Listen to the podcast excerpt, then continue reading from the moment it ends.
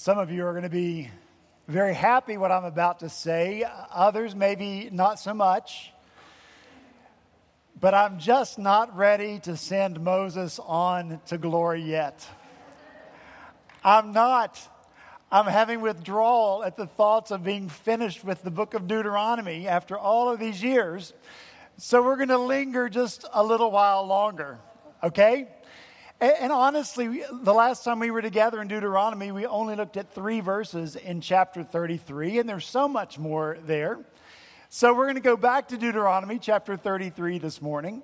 And I'm going to ask you if you have your Bibles with you, if you would take that out and turn to the almost end of Deuteronomy, chapter 33. When you found your place, I'm going to ask you to stand so we can hear read together the word of the living God.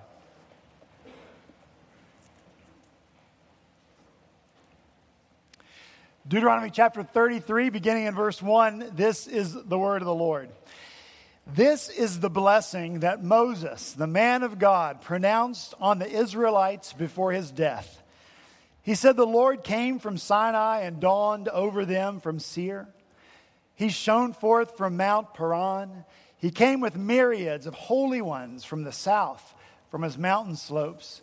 Surely it is you who love the people all the holy ones are in your hand. At your feet they all bow down, and from you receive instruction. The law that Moses gave us, the possession of the assembly of Jacob. He was the king over Jeshurun when the leaders of the people assembled, along with the tribes of Israel. Let Reuben live and not die, nor his men be few. Let's pray together. Father, thank you again for your word and giving us your word, preserving your word, your truth for us, Lord, through these thousands of years.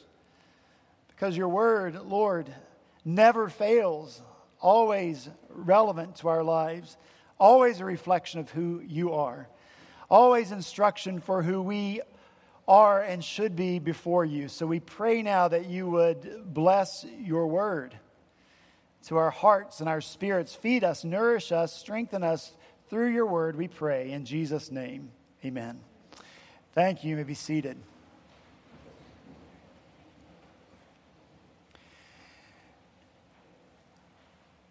An old man was on his deathbed, and his wife was by his side.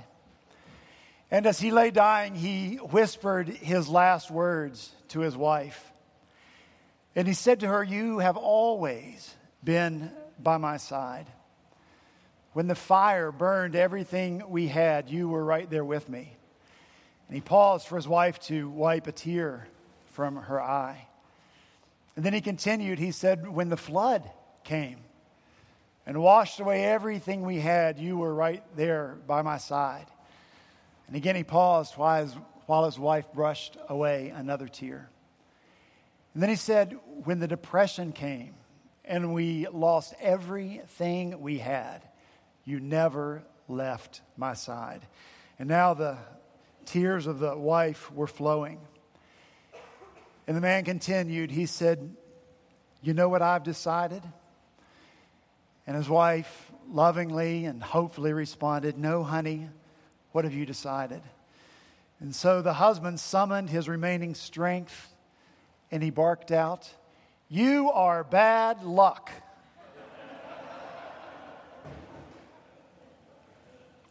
Moses could have been a bitter old man. Moses could have been as blunt as the man in the story. Moses' last words could have been words of retribution. He could have said, Remember the golden calf? Remember your constant complaints? Remember always saying, We want to go back to Egypt. We want to go back to Egypt.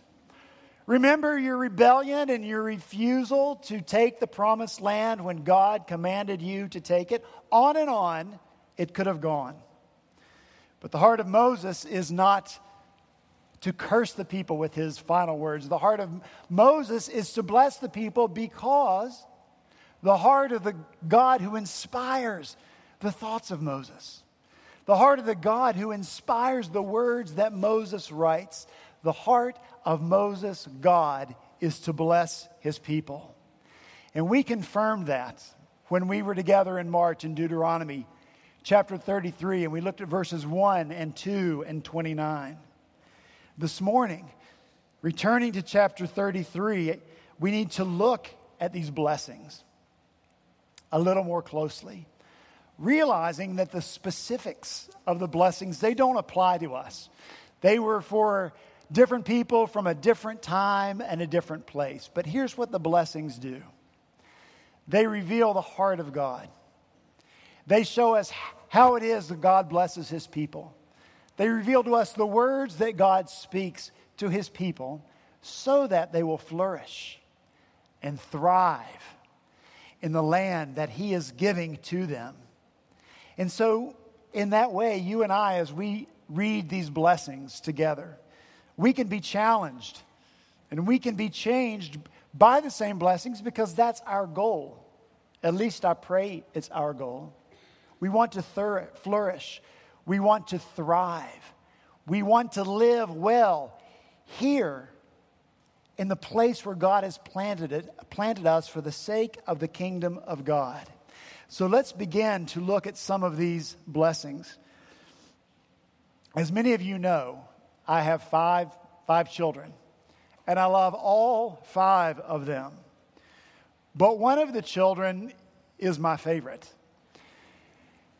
And we have this little tradition on Christmas Day. At some point in the day, I sneak off with this favorite child, and, and we go off together, and I give this child a few extra presents.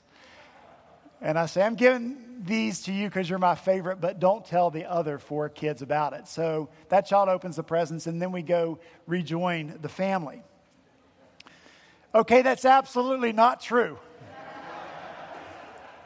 that is not true. I do not have a favorite child, Adam. That I give extra gifts to, but think about the feelings you were having for that brief moment when you thought, what if that story is true? A special child, special gifts. No, on Christmas morning, we all open our gifts together so everyone can see what everyone else got, so you know what you want to borrow in the future. Well, it's gift distribution time or blessing distribution time for the people of Israel. And so, the first challenge that comes to us as we look at these gifts, that these blessings that Moses gives the people, and what quite likely will require change for you and for me in our living and thinking, is that these blessings are not distributed privately and they are not held individualistically. Look in verse 1.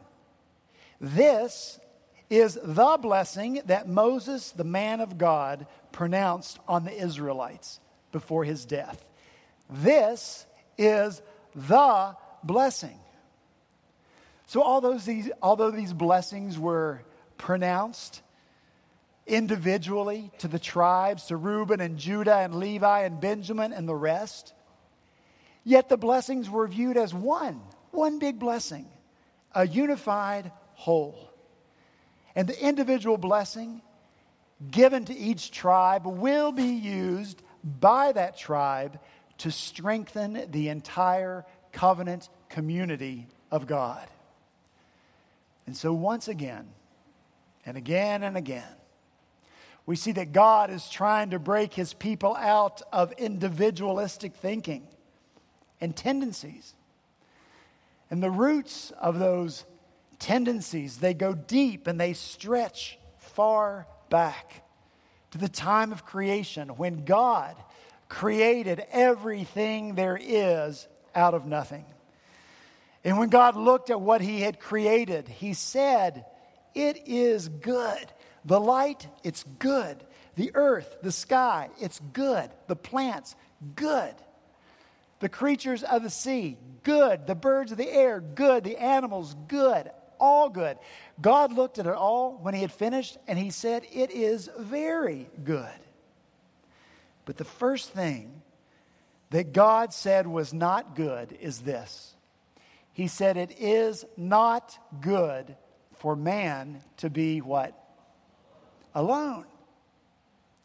So God created Eve for Adam. We normally apply this verse to marriage, and rightly so. But it is so much bigger than that. It addresses the heart condition with which we all struggle that believes it's better to go it alone, that it's better to seek to be independent of others. You and I this morning have got to stop thinking that there's some sort of nobility in being independent, never needing anyone else, never asking for help. We have to stop believing that somehow the character of the really independent person is superior to those who choose to live in community with others. This is not God's way, independence. Because hand in hand with independence from others usually goes independence from God, right? We don't need you, Lord, or, or we wish we didn't. Listen, y'all know where I'm from. I'm from the mountains, right? And mountain people are fiercely independent. And that's the way it is. And I can't tell you the number of mountain people, Christians, that I've experienced in my life who say things like, Well, I don't pray for myself. I don't want to bother God. You know, I, I, I, I'll let other people who need God more take his time and attention. Listen, if you don't pray for yourself, where's your help going to come from? Right? And you're not doing what Jesus himself did. What did Jesus do? When he was in the Garden of Gethsemane, he prayed for himself. Father, he said, If it be your will, let this cup pass from me. That was a prayer. Lord, I want this cup to pass from me, yet not my will, but your will be done. So, in that moment, Jesus is praying for himself, and he is dependent on the Father to carry him to the cross. He's praying for the Father to take him through the cross. You and I can choose to be independent. But we just need to know that we'll pay the consequences for that choice. Either living without the better thing we could have if we were living in community, or living in frustration because we're really not as independent as we think we are, and it's very difficult to be our self deliverers. God has not designed us for independence, but for community. And God on purpose, has withheld from you gifts and talents that he has on purpose given to other people. Do you know how many people in the world are equipped to do everything? Not very many.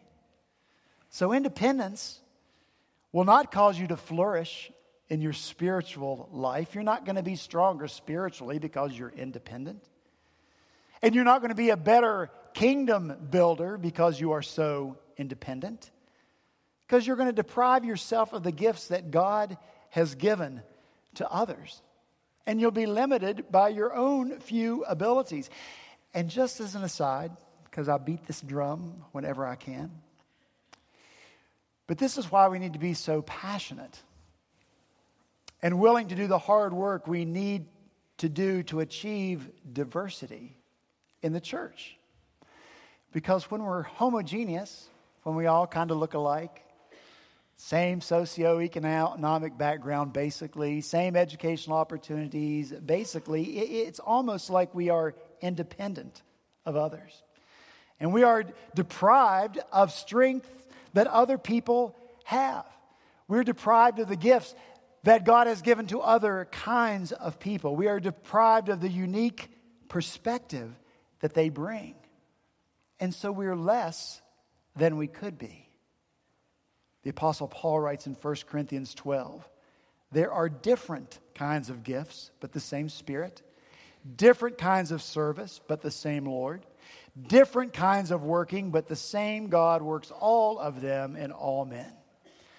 A diversity of gifts, a variety of gifts. And then Paul writes this in verse 7 but to each one is given the manifestation of the Spirit for the common good. So, your gift, whatever it is, and God has given you at least one, it's for all of us together to make all of us stronger.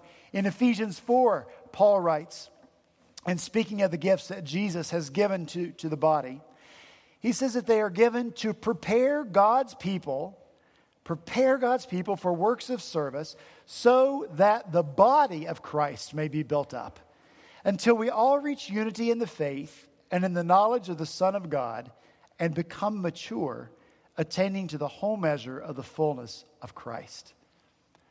See, Moses did not intend for these tribes to live in isolation from one another once they entered into the promised land. They were together blessed as one unit. This is the blessing.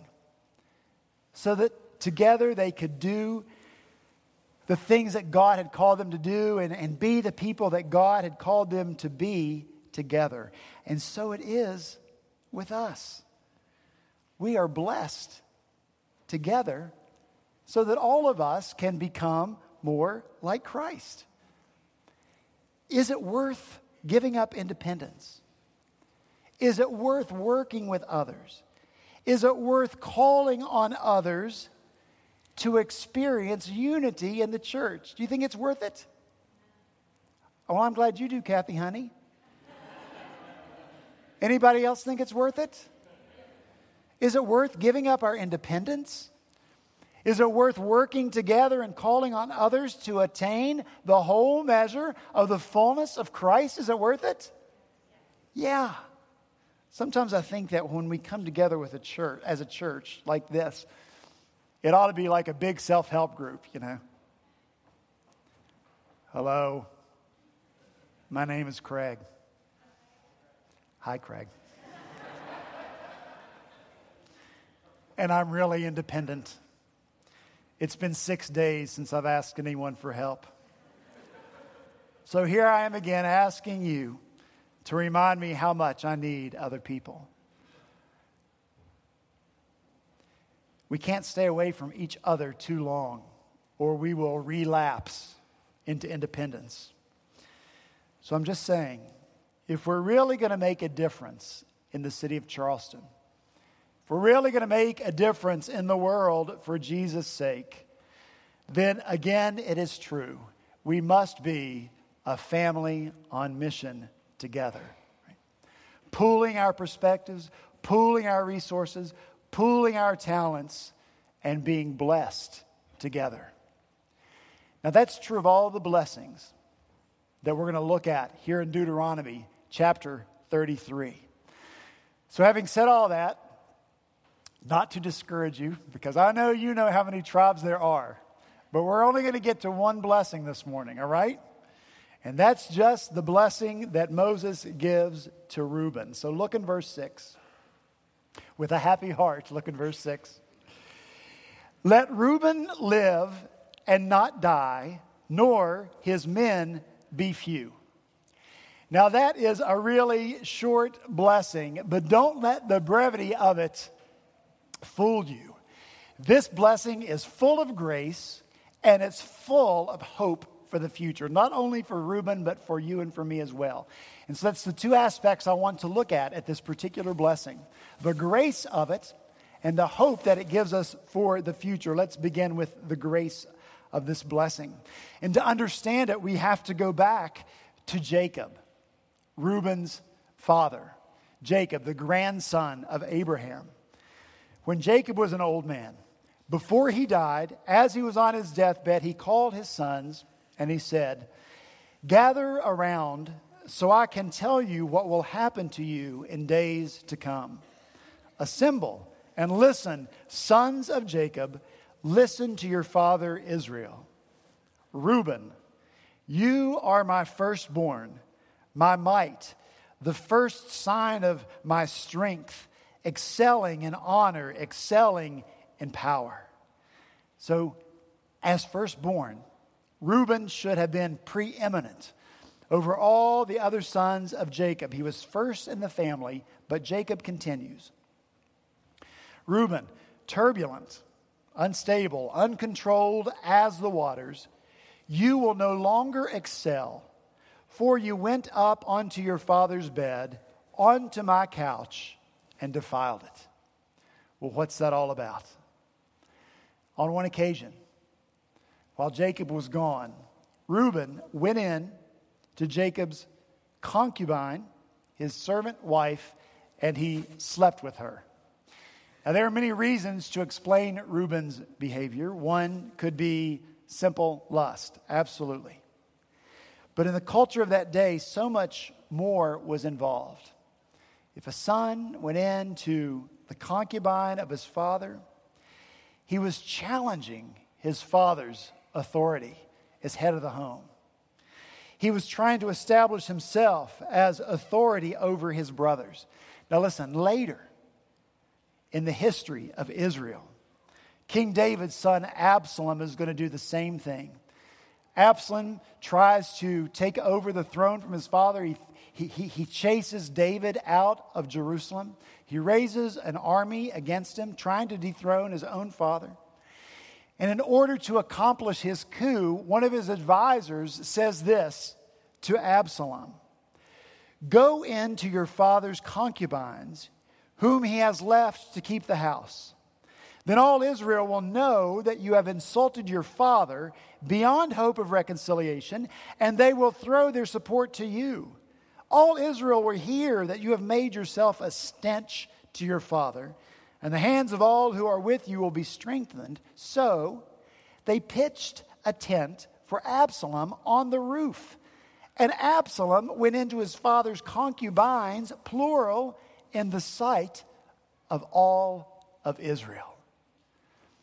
See, when Absalom did the same thing that Reuben did, it was to insult his father, to dethrone his father, and to defeat his father and elevate himself. All that to say, Reuben's sin went far beyond sleeping with his father's wife.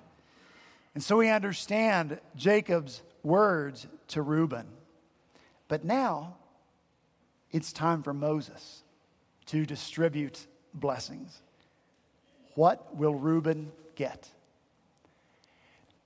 Does the tribe know of the sin of Reuben? Absolutely. Will Reuben receive a blessing at all? If so, what kind of blessing will Reuben get? We'll look in verse 6. Let Reuben live and not die nor his men be few. Let Reuben live. This is what's so great. The very first part of the very first blessing that comes to the people through Moses highlights the grace of God. Reuben will not be cut off because of his sin. Reuben will not be cut off because of his sin. Does that sound like good news to anybody? Though Moses doesn't restore Reuben to first place and the place of honor, yet Reuben will go on. And so Moses, here in his blessing, he's removing or at least mitigating the shame and the disgrace that Jacob had rightly placed on his son. And in spite of his sin, Reuben has a place among the sons of God in this new nation that's about to be established. And Moses has blessed Reuben in front of everybody. No need for the tribes, the other tribes, to whisper among themselves. You know what Reuben did? Yes, I know what Reuben did, but what of it, right? Because of the grace of God, he has been blessed and restored. This is tremendously encouraging as a first blessing for us to receive as a church because this first blessing leads us to the grace of God. And what a great place that is to be. For people who sin, for people like us who attempt to dethrone God from having authority over us in our lives, for people who try to elevate themselves, insist on going their own way and doing their own thing for people who regularly give in to their lusts or passions, whatever those may be, there is the grace of God forgiveness in Christ, right? Restoration in Christ. Because of the grace of God, He is not finished with us. And so the blessing of Reuben is our blessing as well. In spite of his sin, in spite of his rebellion, by the grace of God, Reuben does not come to an end. We do not come to an end. Let Reuben live and not die. Everybody needs a wife like this at the front row. Second aspect of the blessing is its future hope. Let Reuben live and not die, nor his men be few. So now, Moses, God through Moses, is giving us a glimpse into the future because the generations of Reuben will continue. His men, his descendants after him will not be few. They're going to go on and on and on. So, what a blessing! What a blessing from the Lord to his people to know that before they ever start out in this new adventure called a new nation in the promised land, their cause is not going to fail. How many entrepreneurial types do we have in here? You can raise your hand, you don't, it doesn't matter to me. But you know what you're like? You're always thinking of different kinds of businesses that you could start. Maybe you're even applying it to the church and you're thinking of different kind of ministries that you could start. Wouldn't it be great if you knew from the very beginning that you were going to succeed and not fail? That you weren't going to lose all your money? That you weren't going to have to file bankruptcy? Listen, when Kathy and I came here to Charleston years ago to plant this church, they were always putting before us the statistics of, uh, of church plants that fail. Look, a lot of church plants fail. And so you're always unsure. Oh, are we going to fail? Are we going to succeed? What's going to happen to us? How freeing it would be to know from the beginning that you're not going to fail, but that you're going to go on and on and on. And so the blessing is knowing that before they enter the promised land, and all the certainty, uncertainty of that place and all the unfamiliarity they will encounter there, Reuben will live and his descendants will be many by the grace of God, and because of the grace of God, he will continue on and on and on. And God considers this a great blessing for his people to have this kind of knowledge. And so he blesses us, the church, with that same knowledge. By the grace of God, we will go on and on and on and on, and the gates of hell will not prevail against us. Jesus said so. That's our future. Now, at this point, you're really going to think I'm crazy. But I could not help thinking, as I was working through this passage, of the whack a mole game. Have you seen the whack a mole game at a carnival or, or, or a fair? It's just little cabinets about waist high, and there's a board in front of you with holes and these moles pop up from the holes, and you take the hammer and you whack them, right? And you whack them, but you whack this one and one pops up over there, and you whack that one and one pops up over here. And so the more moles you whack, the more points you get. But guess what? You never get all the moles. They keep popping up, no matter how many times you hit them. So here's the good news there is no person and there is no government that will ever whack the church out of existence. It's going to keep popping up. But having said that, because listen, I know how evangelical Christians think. We have to remember that history has scored some points in whacking the church. Christianity was once the dominant religion, dominant religion across North Africa, through the Middle East, and up into modern day Turkey. European Christians, on the other hand, tiny minority. In the year 1050, Turkey, the land of the seven churches of the book of Revelation, was nearly 100% Christian. Can you imagine? 400 years later, The Christian population had dropped to less than 15%, and today, Turkey is nearly all Muslim and less than a quarter of 1% is Christian. Whack, right? Whack to the church. Christianity arrived in Japan in 1542, and it grew to around 300,000 people within 50 years. 300,000 in Japan. But in 1587, Japan expelled all the foreigners, and in 1614, Christians came under intense persecution. So that when Japan allowed missionaries back in 1858, what they found to have survived was some barely recognizable Christian traditions in a handful of remote fishing villages and islands. Whack, right? One more.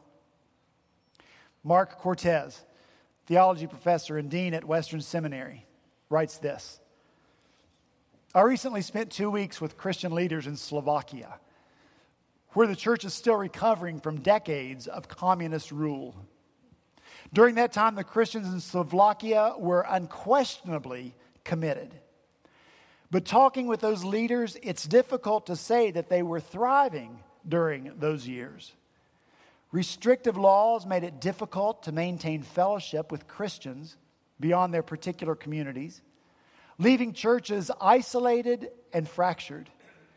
Christians lost the ability to speak as Christians to the broader society, reducing the voice of the gospel to what happened within the walls of the church.